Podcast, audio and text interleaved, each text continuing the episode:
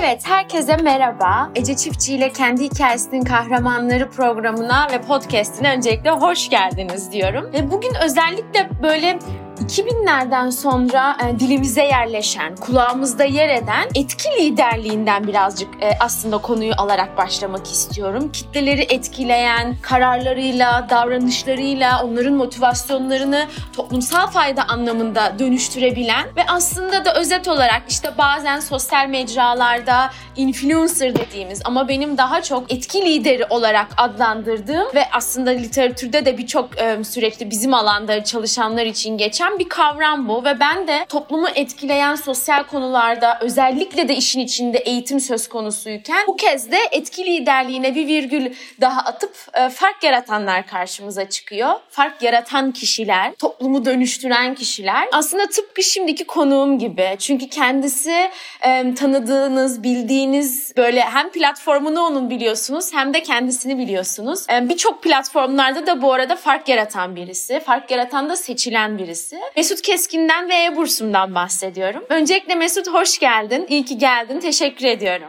Hoş bulduk Gece. Davet için e, teşekkür ediyorum ben de.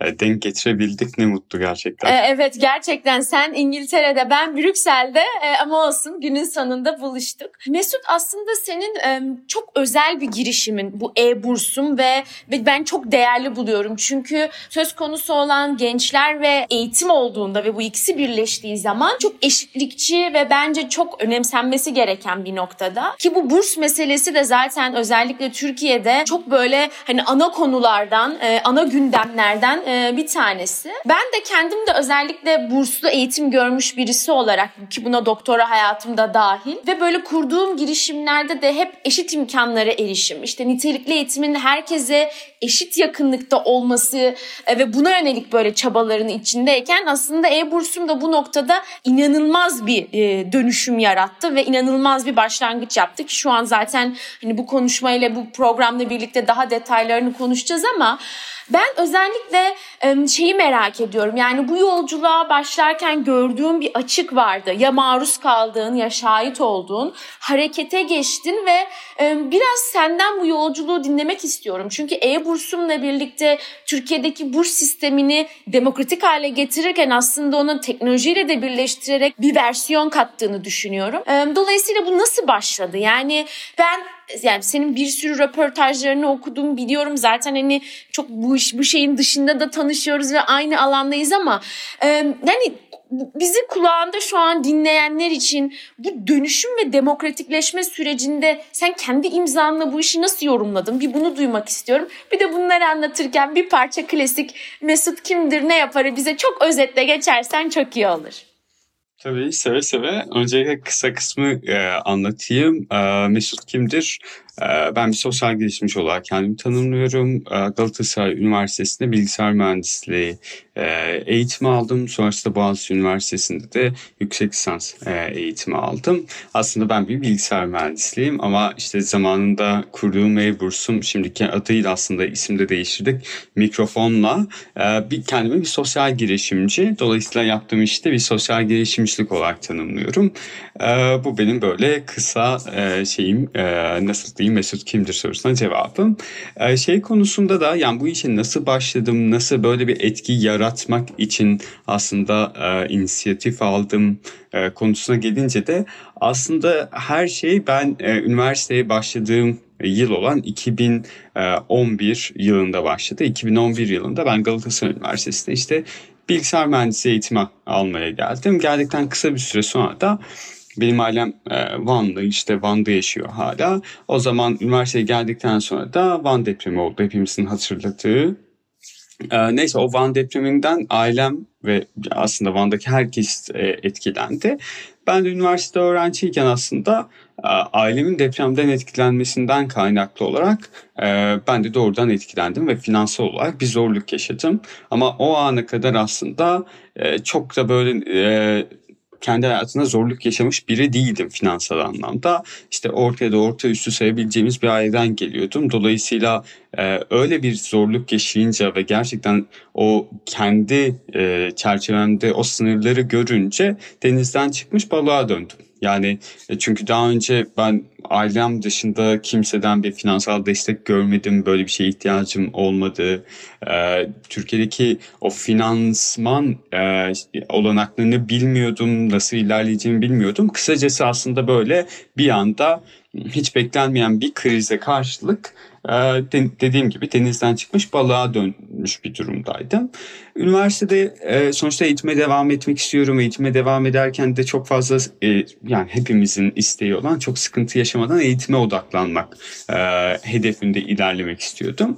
Bunu yaparken de ben işte bu finansal sıkıntılara karşılık olarak bir çözüm bulma yoluna gittim ve önce işte e, Türkiye'de işte hepimizin duyduğu, belki maruz kalmadığı ya da belki hiç denemediği burs kelimesini tabii ki biliyordum. Ne işe yaradığını biliyordum ama hiç o deneyimi yaşamamıştım. Ben de işte burs aramaya başladım burs aramaya başlayınca şimdi 2000 bundan 10-11 yıl öncesini söylüyorum. E, burs aramaya başlayınca e, yani inanılmaz zorlu bir süreç olduğunu gördüm ki dediğim gibi ben İstanbul'daydım. E, ki e, burs veren kurumların çok büyük bir kısmının merkezi İstanbul'da. E, dolayısıyla İstanbul dışındaki insanlar ne yapıyor diye düşündüm. Çünkü ben İstanbul'dayken inanılmaz zorluk yaşadım. Onlara ulaşmakta, o bilgiye, çok sınırlı bir bilgi. O bilgiyi öyle bir yani işte bazı şeylerin, bazı araçların kullanılmamasından kaynaklı o bilgiye erişim o kadar zordu ki ben o bazı bilgilere ulaştığımda zaten mesela başvuru süreci bitmiş. E, bazı bilgilere ulaştığımda işte nasıl diyeyim hiçbir şey net değildi. Dolayısıyla böyle bir e, yani çok uzatmayayım noktayı ama böyle sıkıntılı bir dönemin e, şeyiydi, zamanıydı. Yani bir sıkıntılı bir dönemdi. Ben orada işte birçok bursa başvurdum ve depremin getirdiği o şeyle gerçekten o burs sürecinde başvurmak çok meşakkatliydi. Her kurum için ayrı onlarca belki düşün ya da örnek veriyorum her kuruma gitmek fiziksel olarak gitmeni istedikleri bir zamandan bahsediyorum ki dediğim gibi ben İstanbul'daydım fiziksel olarak gelmeni, mülakata gelmeni istiyor. Başka şehirdeki ne yapıyor diye düşünüyordum açıkçası. Ki bunların hepsi bir maliyet. Ve üniversiteye yeni gelmiş bir gencin zaten kısıtlı bütçesi için bu maliyetler daha katlanamaz bir durumdaydı. Ve ben birçok bursa başvurdum açıkçası. O zamanki şeyle 10 tanesine. İşte ben bekliyorum ki ya işte 10 tanesine başvurdum. Bir ya da iki tanesi şey olsa iyi olur. Ee, Ece gün sonunda hiçbir burs çıkmadı bana. Gün sonunda. Ya çoğundan hiç haber bile alamadım. Bir de öyle bir şey var. Yani bir bilinmezliğe bir böyle nasıl diyeyim gerçekten bir gizeme adım atmış oluyoruz. Şimdi o zaman kişisel verileri koruma kanunu çok yoktu.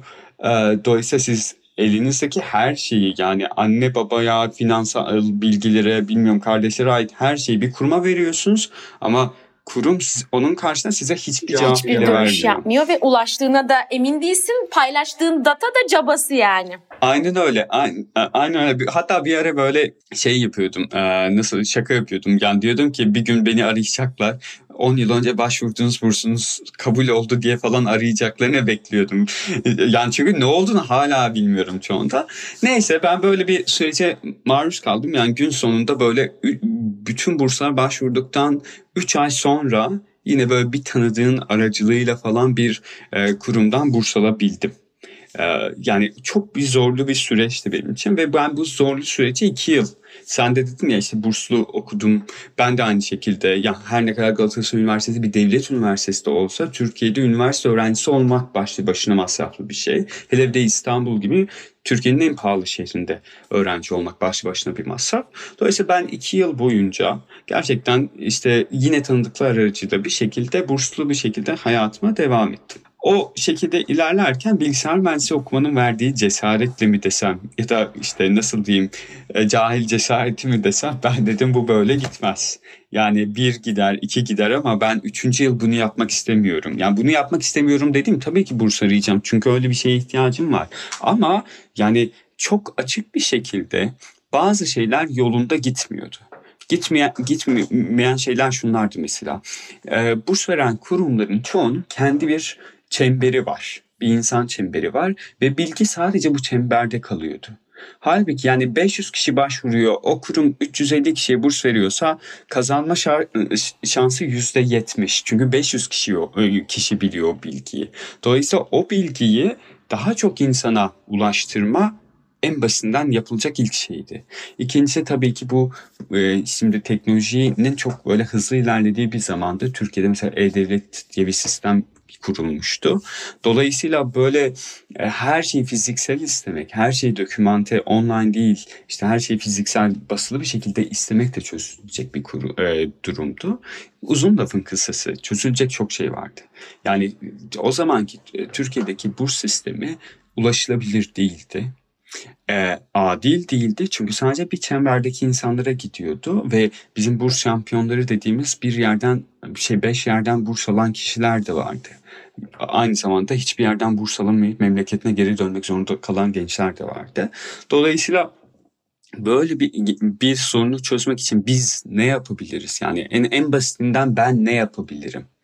E, birey olarak ki benim yaşadığım, zamanda yaşadığım sıkıntıyı başkaları yaşamasın diye düşünüp aslında iki yıl bu sisteme maruz kaldıktan sonra üçüncü yıl artık yeter deyip e, böyle aksiyon almaya başladığım e, ben de bir şeyler e, yaparak yani en azından teknolojiyi bu sektöre teknolojiyi tanıtarak teknolojiyle neler yapılabileceğini göstererek aslında en azından benden sonra gelen kişilerin aynı problemi yaşamaması. İşte Van'daki, Diyarbakır'daki, Kütahya'daki ya da işte örnek veriyorum Antalya'daki kişinin İstanbul merkezli bir yapıya ulaşmasını kolaylaştırmak ve şu anda sen takdir edersin ki herkesin elinde en kolay ulaşabildiği şey internet.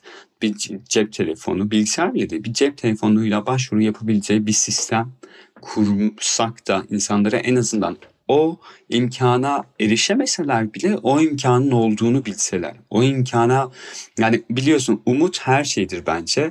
Bir bir şeye erişim olduğunu umut etmeleri, öyle bir umutla yaşamaları ya bir deneriz zamanı gelsin biz yaparız umudunu vermek bile benim için kıymetliydi. Dolayısıyla böyle bir yolculukla yola başladım.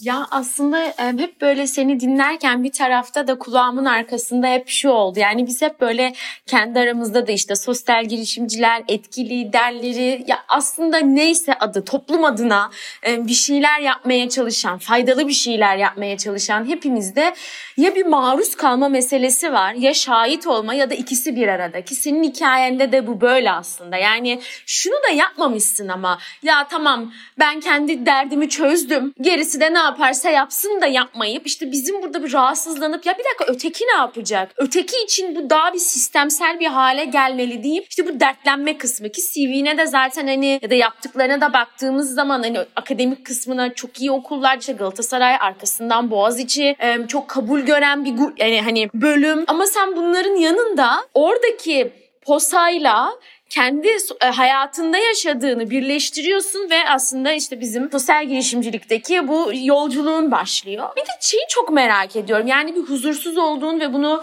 zaten aksiyona geçirdiğin bir taraf var ama bir de tabii e, sosyal girişimcilerin Türkiye'deki gerçeği de var. Yani işte genelde tabii bunu böyle hani yüzde yüze vurmak doğru değil ama işte hani orta halli e, gençlerin bir şekilde adım attığı, baktığın zaman ortalama hani 3 yılda ayakta dur durup böyle durmaya çalıştığı böyle bir aslında e, bozulması gereken de ne yazık ki bir şey var. Böyle bir döngü var. Dolayısıyla da güzel doğru bir fonlama modeli oluşturmazsa da aslında çok iyi fikirler ne yazık ki çok sürdürülebilir olmayabiliyor. Tam da bu noktada evet çok güzel bir filtreleme sistemi var içeride ve çok demokratik bir şekilde ilerliyor. Ee, eminim bizi dinleyenler zaten çok iyi biliyordur ama bilmeyenler de lütfen girip baksınlar. Sen bu kendi içindeki yapının fonlama sistemini birincisi nasıl buldun ve çözdün onu e, öğrenmek istiyorum.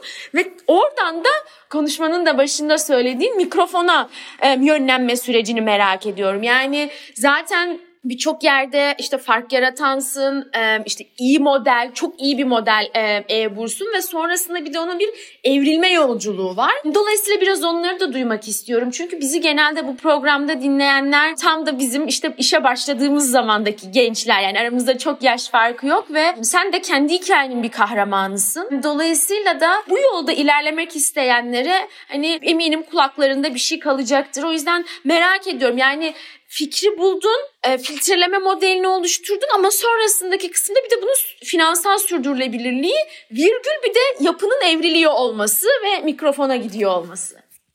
Aynen. Ya onu tabii seve seve anlatacağım. Ondan önce şeyi söylemek istiyorum. Bu gördüğüm bir probleme karşı gerçekten böyle köşene çekilip hayatına devam etmek ya da işte aksiyon almak zorun kim bence kimse aksiyon almak zorunda değil. Aksiyon zaten bir zorundalık olduğu zaman anlamını yitiriyor. Dolayısıyla biz zorunda olmadan bir şeyler yaptığımızda aslında o etkiyi ortaya çıkarıyoruz. Ben orada şöyle inanıyorum. Yani bir üç jenerasyona bakmak istiyorum. Üç jenerasyon şöyle aslında böyle işte e, dedelerimizin, anneanne, babaannelerimizin zamanına bakalım bizden iki jenerasyon öncesi savaştan yeni çıkmış, yorgun düşmüş. Hayatındaki her, her insanın hayatında tabii ki bir anlam arayışı var ama sonuçta çevremizde olup biten şeyler de o hayatımızdaki anlam arayışına yön veriyor. Dolayısıyla iki jenerasyon öncemiz, dedelerimizin zamanında, anneannelerimizin, babaannelerimizin zamanında savaştan çıkmış yorgun ve stabilite arayan, biraz böyle e, oturup işte ev kuracak, ev kurmak isteyen, e, aman Allah'ım savaş olmasın yeter yorulduk diyen bir nesilden bahsediyoruz. Dolayısıyla oradaki arayış hep stabiliteydi. Anne babalarımızın zamanına geldiğinde artık stabiliteyi oturtmuş. Artık gerçekten ev kurmuş. İşte e, nasıl diyeyim ki belirli e, yaşam için belirli temel şeyleri kurmuş bir nesilden bahsediyoruz. Anne babalarımızın e, biraz da anlam arayışını şekillendiren şey ise keşifti dünyayı keşfetmek artık işte e, arabasını almak örnek verin bunlar hep böyle maddi şeyli olarak söyleyeyim ama gelen bir akım vardı. İşte dünyayı gezmek, biraz daha yeni diller öğrenmek, biraz da o stabiliteden biraz özgürlüğe kayan bir e, şey olarak görüyorum, e, nesil olarak görüyorum. Bizim zamanımızda ise Üçüncü nesle geldiğimizde e, aslında artık stabilitesini kurmuş. Dünyayı gezmeye başlamış. işte kendini keşfetme yolculuğuna en azından başlamış bir nesilden sonra gelen bir nesiliz. Bizim neslimiz de artık parayla, stabiliteyle, işte dünyayı gezmekle bir yere kadar tatmin olabiliyor. Bizim de işte neslimizin bence en önemli ya da en e, ayırt edici özelliği artık gerçekten parayla tatmin olmuyoruz. Biz bir anlam arayışı içerisindeyiz ve bu anlam arayışı e, gerçekten kendinden büyük bir e, amaca hizmet edince tatmin olduğumuzu görüyorum. Dolayısıyla bence bizim neslimizin en önemli özelliği evet bizden önceki nesil çok güzel şeyler yaptı ama hala gidecek çok yolumuz var. Hala düzeltilecek çok şey var ve bizim neslimiz de aslında e, kendinden büyük e, amaçlara hizmet eden, kendinden büyük problemleri çözmeye çalışan ve bu problemlerin çözümünde yer alan bir nesil diye e, görüyorum. Onun için mutluyum da gerçekten. Kendi e, petimde de yani kendi yolculuğumda da işte senin yolculuğunda da ya da benzer insanların yolculuğunda da bunu görünce de mutlu oluyorum açıkçası. Şey kısmına gelince de yani e, e-bursum eski ismiyle e-bursum şimdi mikrofon kısmına geldiğinde de evet dediğin gibi sosyal girişimcilik zor bir şey. Zaten kimse sosyal girişimcilik kolay bir şey demedi. Gerçekten yola çıktığımızda da yani e, herkes söylüyordu. Çünkü sosyal girişimcilik e, evsiz olan birine e, işte nasıl diyeyim anında ev verme gibi bir amaç gütmüyor. Gütmemeli de. E, ama ev, bu arada yanlış anlaşılmayayım lütfen. Evsiz olan birine ev vermek de o acil ihtiyacı çözmek için gerekli. Ama sosyal girişimciliğin perspektifi bu değil. Sosyal girişimcilikte biz ne deriz? Bir evsiz varsa biz o evse ev vermek yerine o evsizin evsiz bir daha ondan sonra gelen kişinin evsiz olmaması için çözüm sunalım. Dolayısıyla bizim yani sistem değişimi dediğimiz o sistemi öyle bir yapalım ki o problemi çözelim. Aslında bakış açısı bu olduğu için tabii ki kolay değil. Balık yani tutmayı öğretmek öyle... aslında işte balığı vermek değil yani. Kesinlikle hatta balık tutmayı öğretmenin de ötesi de balık sistemini değiştirmek, balık endüstrisini değiştirmek. Yani balık endüstrisi niye bu kadar sıkıntılı onu bir e, so- sorgulamak ve ona göre çözümler üretmek. Dolayısıyla kolay değil. Zaten dediğim gibi kimse de kolay olacak söylemedi bize. Ama şimdi e, şöyle bir, bir durum var. Tabii senin de dediğin gibi çok güzel fikirler ortaya çıkıyor. Bu fikirler belli bir süre sonra düzgün bir finansal yapı kurulmadığı için kaybolabiliyor. Bizde nasıl oldu? Biz e, sıkıntı yaşamadık mı? Her zaman yaşadık. Her zaman yaşayacağız. Yani yaşıyoruz da ama e, o sürdürülebilir yapıyı kurduğumuza inanıyorum. Orada ne yaptık? Biz dedik ki bizim kendi modelimiz için söylüyorum tabii ki. E, bizim sosyal etkimiz kadar bizim finansal sürdürülebilirliğimiz de önemli. Çünkü biz aslında kendi temel finansal ihtiyaçlarımızı düşünürken etki yaratamıyoruz. Biz örnek veriyorum maaşımızı düşünürken etki yaratamıyoruz. Bizim gerçekten ev kiramız nasıl ödenecek diye ay sonu düşünüyorsak biz burada etkiyi yaratamayız. Öyle bir şey yapmalıyız ki hem sistem kendini götürsün yani kendi ayakları üzerinde dursun hem de e, merkezine sosyal etkiyi alarak ilerlesin. Bu demek değildir ki işte örnek veriyorum sosyal girişimciler paranın peşinde karın peşinde. Sosyal girişimler ve girişimciler tabii ki kar etmeli. Kar etmeli ki yeni problemlere yatırım yapsın ya da o problemin çözümüne öyle bir yatırım yapsın ki o problem 30 yılda çözülecekse 10 yılda çözülsün. Dolayısıyla o benim e, sosyal girişimcilerin kar etmesine bakış açım biraz da böyle. Bizim yapımızda biz ne yaptık? Biz dedik ki iki taraflı bir yapımız var bizim bir finansal kaynak sağlayan yapılar bir de işte gençler. Gençlerin bütün sürecini açıkçası e, kolaylaştıralım, demokratize edelim. E, şeylerin ise bu şu kurumların da süreçlerini demokratize ettiğimizde onlara insan kaynağını da tasarruf sağlamış oluyoruz. Onlara zamanda tasarruf sağlamış oluyoruz. Onlar onlara maddi anlamda tasarruf sağlatmış oluyoruz. Dolayısıyla biz orada dedik ki işte bu kurumlara gidip aslında biz size bu kadar şey sağlıyoruz, fayda sağlıyoruz. Siz bunun karşında bize bir kullanım ücreti verin dedik. Ki yani bizdeki yapı öyledir. Biz işte e, sistemi kullanan vakıflar, dernekler, şirketlerden kurumun büyüklüğüne göre, sistemi kullanım sıklığına göre bir ücret alıyoruz yıllık. Böyle bir yapımız var. Şimdi bu yapıyı kurmak zaman aldı. İşte e, pazar ürün uyuşması dediğimiz bir şey var. Yani gerçekten bu pazar için bu ürün e, uygun mu? Uygun e, olması için çaba sarf ettik ve uygun hale getirdik. Şu anda uygun olduğuna inanıyorum. Böyle bir yapıyla aslında finansal sürdürülebilirliğimizi devam ettiriyoruz.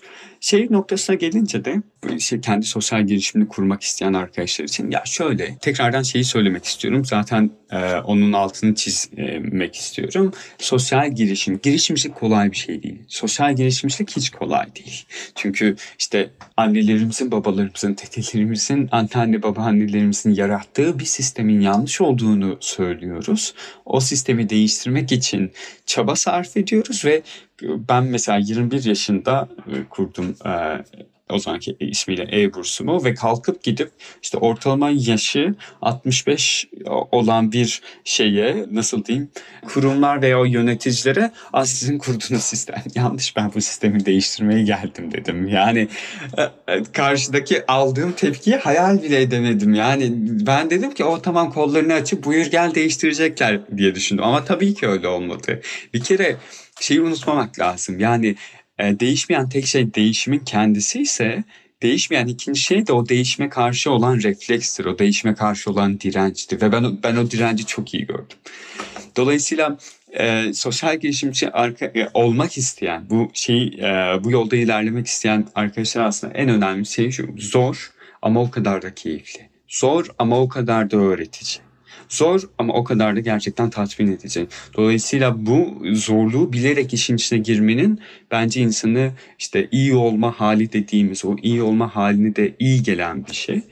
Buna ek olarak da şeyi e, söylemek isterim. Sosyal girişimcilik gerçekten ulvi bir amaca yönelik ilerleyen bir e, girişim türü. E, ama şunu da unutmamak lazım. Biz bir sistemin içerisindeyiz. Ve o sistemi çok iyi oynamadığımız sürece o sistemde tutunamayız. Neyi kastediyorum burada? Sosyal girişimci olmak isteyen arkadaşlar için sosyal etki kesinlikle çok önemli. Ama finansal etki de bir o kadar önemli. Çünkü kendi ayaklarının üzerinde duramayan bir kurumun dediğim gibi e, az önce sosyal bir etki, pozitif bir sosyal etki yaratmasını beklememiz uzun sürede mümkün değil. Onun için 3 yılda 3 e, yıl sonra kapatıyorlar. Çok iyi bir e, hikaye, çok iyi bir fikir olmasına rağmen. Dolayısıyla aslında orada finansal e, yapıya sosyal yapı kadar önem vermeleri gerektiğine inanıyorum. Ya kesinlikle bir de yani şöyle bir şey de var Mesut bu her bence sektör için geçerli. Tabii ki bizimki için de geçerli. Kolay olan ne var ki? Yani değişim, dönüşüm dediğimiz şey hep söylediğimiz yani şöyle parmağın şıklatarak olabilecek bir şey değil ki. Yani hiçbir zaman da böyle olmadı. Dolayısıyla belki buradaki biraz bizim e, hani bazen böyle dalgalandığımız nokta etrafımızdaki araçlar o kadar hızlı ki biz insan hayatına, doğaya, çevreye dair, canlıya dair yaptığımız şeylerin de o hızda olmasını, o araçların hızında olmasını bekliyoruz. E, o da galiba bizim bu noktadaki en büyük böyle e, gelgitlerimizden bir tanesi oluyor. Ki tam da bu noktada ben şeyi de sormak istiyorum. Yani bu işte e-bursundan mikrofonu olan yolculuğu da sormak istiyorum. Çünkü şu an e, sen aslında İngiltere'desin ve e, bir taraftan da mikrofonla birlikte global tarafa da bir göz kırptığın taraftasın. Dolayısıyla Van'da başladı ilk belki o işte hep şey diyor ya aha moment kısmı yani böyle o şeyin fikrin aydınlandığı taraf diyeyim. Sonra İstanbul şimdi İngiltere ve bir buradan sonra ufukta neler var. İkincisi de bu nasıl oldu yani çünkü bu çok kolay bir şey değil. Şu anlamda çok kolay bir şey değil. Hani bizim alanda artık e, hani birbirimizi tanıyoruz, biliyoruz, bir yerlere erişmemiz, ulaşmamız daha kolayken tık diye konfor alanından tekrar çıktığımız ve bu sefer işte başka bir ülkede, başka bir e, işte sıfırdan kendimizi anlattığımız bir yerde olmak çok da kolay bir şey değil. Dolayısıyla oradaki e, böyle dönüm noktalarını da merak ediyorum aslında. Tabii e, şöyle yani girişim kurmanın gerçekten en keyifli yanı zaman geçtikçe o problem mi der, deriz o sorun deriz neyse onun aslında daha derinine e, iniyorsun. Yani girişim belli bir süre sonra girişimde vakit geçirdikten sonra. Bizde de aslında öyle oldu. E-burs olarak yola çıktık. Dedik ki biz Türkiye'deki burs sistemini demokratik hale getireceğiz. Daha erişilebilir, daha adil bir e, yapı kuracağız dedik. Şimdi orada neden böyle bir amaçla yola çıktık? Şöyle bir iki rakam vermek istiyorum. Türkiye'de her üç kişiden biri öğrenci. Yani yoldan geçen 3 kişiden birine selam versen kesin öğrenci olma ihtimali çok yüksek. Yani 25 milyona yakın öğrenci kitlesinden bahsediyoruz. 25 milyon öğrencinin arasında 8 milyon üniversite öğrencisi var. Ve 3 yıl önceki rakamları söyleyeyim. Şu anda son rakamlar henüz yayınlanmadı. 3 yıl önce maddi kaynaklar nedeniyle okulu bırakan sadece üniversitede öğrenci sayısı 1 milyon. Yani 8 milyon üniversite öğrencisinden 1 milyonu eğitimine finansal kaynaklar olmadığı için çoğunlukla bıraktı. Şimdi bir geleceği, bir nesli kaybediyoruz. Bir, gelecekte nasıl diyeyim her şeyin başı eğitim klişesine ne söylemiş olacağım ama gerçekten siz eğitimi demokratik hale getirmediğiniz sürece toplumsal cinsiyetten bahsedemezsiniz. Siz eğitimi demokratik hale getirmedikten sonra insan haklarından işte gelişmişlikten ya da birçok noktadan kadına şiddete işte göçmen sorununun adil olması gibi birçok noktayı maalesef ulaşamıyorsunuz. Çünkü öncelik o olmuyor. Dolayısıyla bir nesli kaybetme riskimiz varken bizim gerçekten işte e, bu kayıp şey bu riskin önündeki en büyük şey de aslında en büyük neden de finansal kaynaklara erişememekte. Neyse biz bu şekilde aslında dedik ki e-bursun Türkiye'deki burs sistemini demokratize edecek ve o yolda ilerleyecek. İyi bir noktaya geldiğimize inanıyorum. Bugüne kadar Türkiye rakamlarında 100 milyon liranın üzerinde finansal kaynak dağıtılmasını sağladık. Mesela sistemi kullanan 2 milyondan fazla kişi var aynı zamanda ama yeterli değil. Yani işte yani ama demek istemezdim ama gerçekten yeterli değil. Çünkü her ile üniversite kurduğumuz bir ülkedeyiz biz nüfusunun üçte biri öğrenci olan bir ülkeden bahsediyoruz. Dolayısıyla bizim 100 milyonu gerçekten böyle 100 katına çıkartırsak belki anlamlı bir fark yaratabileceğimiz bir yerdeyiz. Şeyi mi yeterli mi değil ama kıymetli mi kıymetli. Dolayısıyla biz zaman geçtikçe problemi daha derinden gördükçe aslında dedik ki biz artık Türkiye'deki eğitim finansman konusu için pastayı büyütmemiz lazım. Bizim yeni modeller geliştirmemiz lazım. Nedir bu modeller? Mesela Türkiye'nin ilk eğitim dikeyindeki kitlesel fonlama sistemini kurduk. Gençler, burs bulamayan gençler e, kendi ihtiyaçları için mesela yurt dışından kabul mü aldı, işte bir yere gidecek ya da bir bilgisayara mı ihtiyacı var? Hikayelerini, hayallerini anlatıp bireysel destekçilerden kitlesel fonlamayla aslında destek toplamaya başladılar pandeminin başından itibaren. Ki Harvard'a gönderdiğimiz de oldu. Kendi bilgisayar alıp örnek veriyorum mimarlık okuyup çizimlerini yapacak kişi de oldu. Dolayısıyla birçok kişiye bu noktada e, destek sağladık. Sonra biz e, hala ev bursunduk bu arada. Sonra bir baktık ki Ece biz sonuçta bu finansal kaynakları gençlere ulaştırarak onlara yatırım yapıyoruz. Ama maalesef görüyoruz ki Türkiye'de genç işsizliği çok fazla. Genç işsizliği fazla olunca bizim yaptığımız yatırım da boşa gidiyor. Yani boşa gidiyor yanlış olur da onun geri dönüşü çok uzun oluyordu. Yani geri dönüşünden kastım topluma geri dönüş. Sonuçta biz o verdiğimiz burstan bir geri dönüş beklemiyorduk. Yani bizim üzerimizden verilen, biz doğrudan burs vermiyoruz. Bizim üzerimizden verilen bursa bir geri dönüş beklemiyordu. Topluma geri dönüşü çok uzun zaman alıyordu. Biz de dedik ki biz gençlerin istihdam edilebilirliğini arttıracak faaliyetlerde tamamlayıcı faaliyetlerde bulunmamız gerekiyor ki bu gençler üniversiteden finansal kaynak alıp üniversiteden mezun olduktan sonra hızlıca işe yerleşebilsin. Biz onun için aslında yani yine pandeminin başında başlayıp mesela teknoloji eğitimleri vermeye başladık. Mesela işte soft skill dediğimiz biraz daha böyle e, kişinin dediğim gibi istihdam edilebilirliğini arttıracak eğitimler vermeye başladık.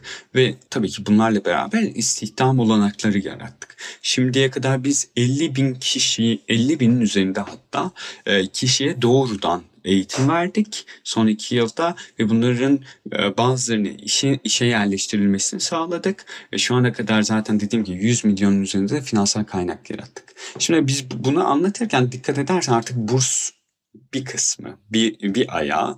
Biz de dedik ki artık biraz da globali açılma hedefimiz de var. Biz orada artık hem evet e-bursun tanınan bilinen bir e, isim gençler arasında e, ama o riski de alarak e, bizim işte nasıl diyeyim e, kitlemiz bizi seviyor değişime ihtiyacımız olduğunu söylediğimizde ki onları da değişimin içine dahil ettik. Yani bizim ismimizi onlar tahmin etti. Logomuzu onlar tahmin etti. Çok 250 bin kişi oy kullandı mesela ismimizi tahmin etmek için.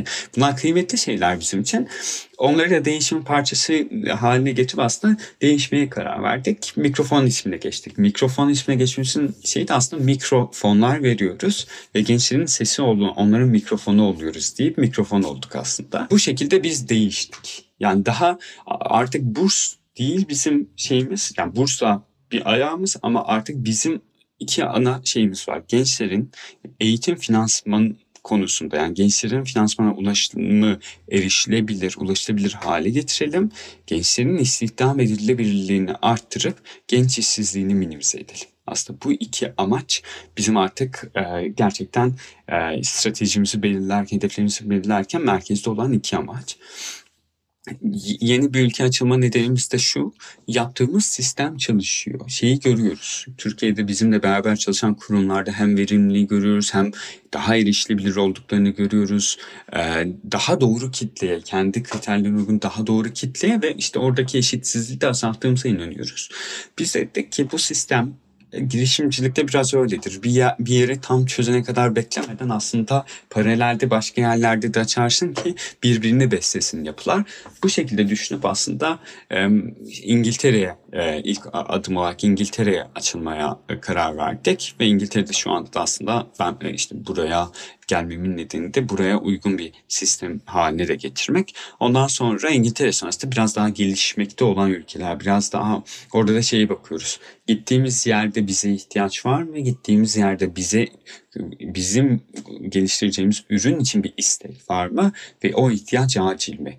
Bu bakış açısıyla aslında bakıp yeni ülkelere, bu üç kriteri taşıyan yeni ülkelere gitmeyi hedefliyoruz. Böyle. Ya vallahi şahane gerçekten. Yani o kadar iyi anlıyorum ki o böyle bir taraftan da kabına sığamamayı. Yani e, bizde de aynısı oldu. Yani sende de aynısı. İşte bizim tarafta da herkes tabii sosyal beni ve sosyal benin çalışmalarını biliyor ve hala öyle devam ediyorken bizim de işte bu Brüksel'de bir yolculuğumuz başladı.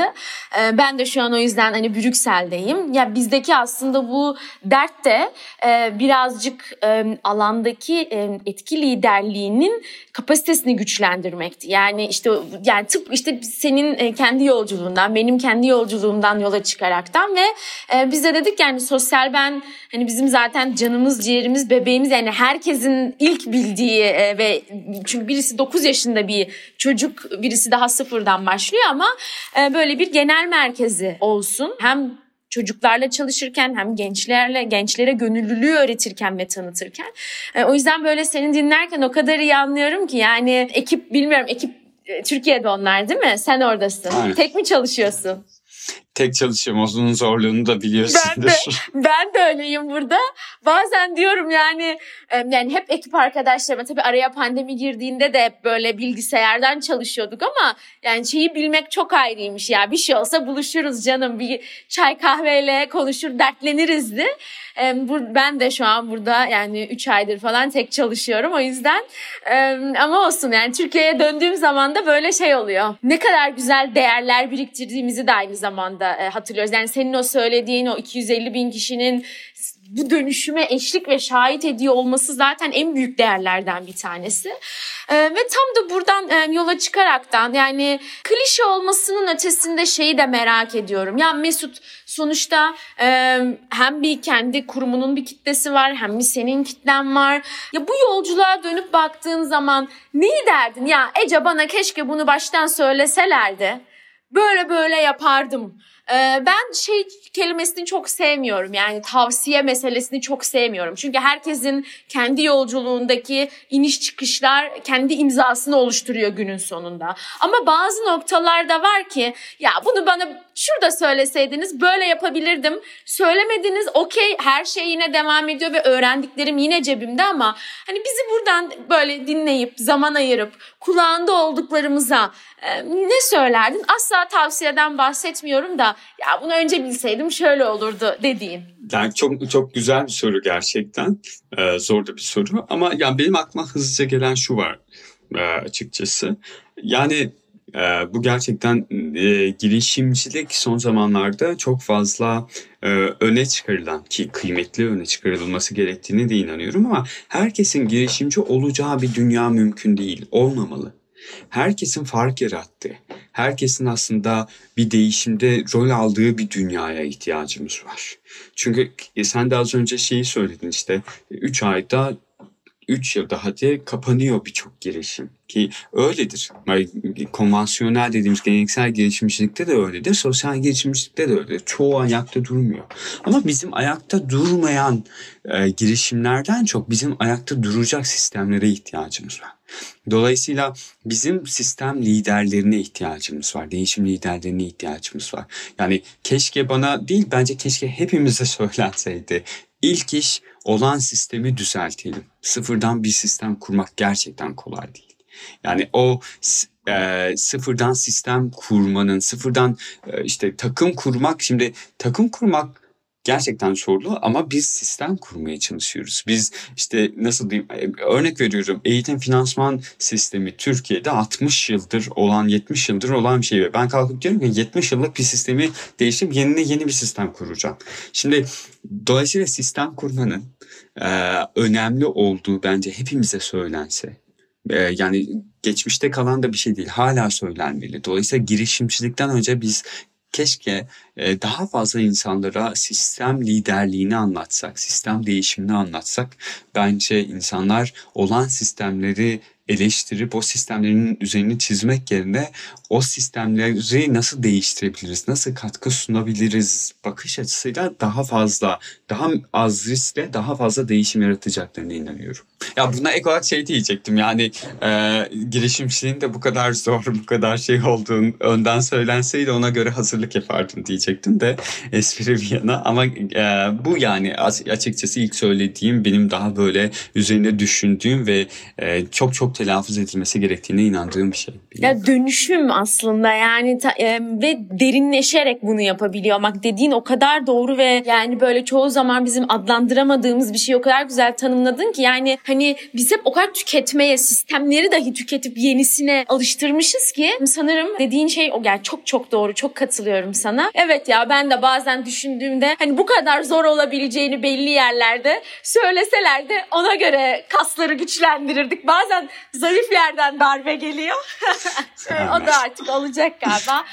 Valla her zaman olduğu gibi seninle sohbet etmek çok güzeldi. Çok teşekkür ediyorum.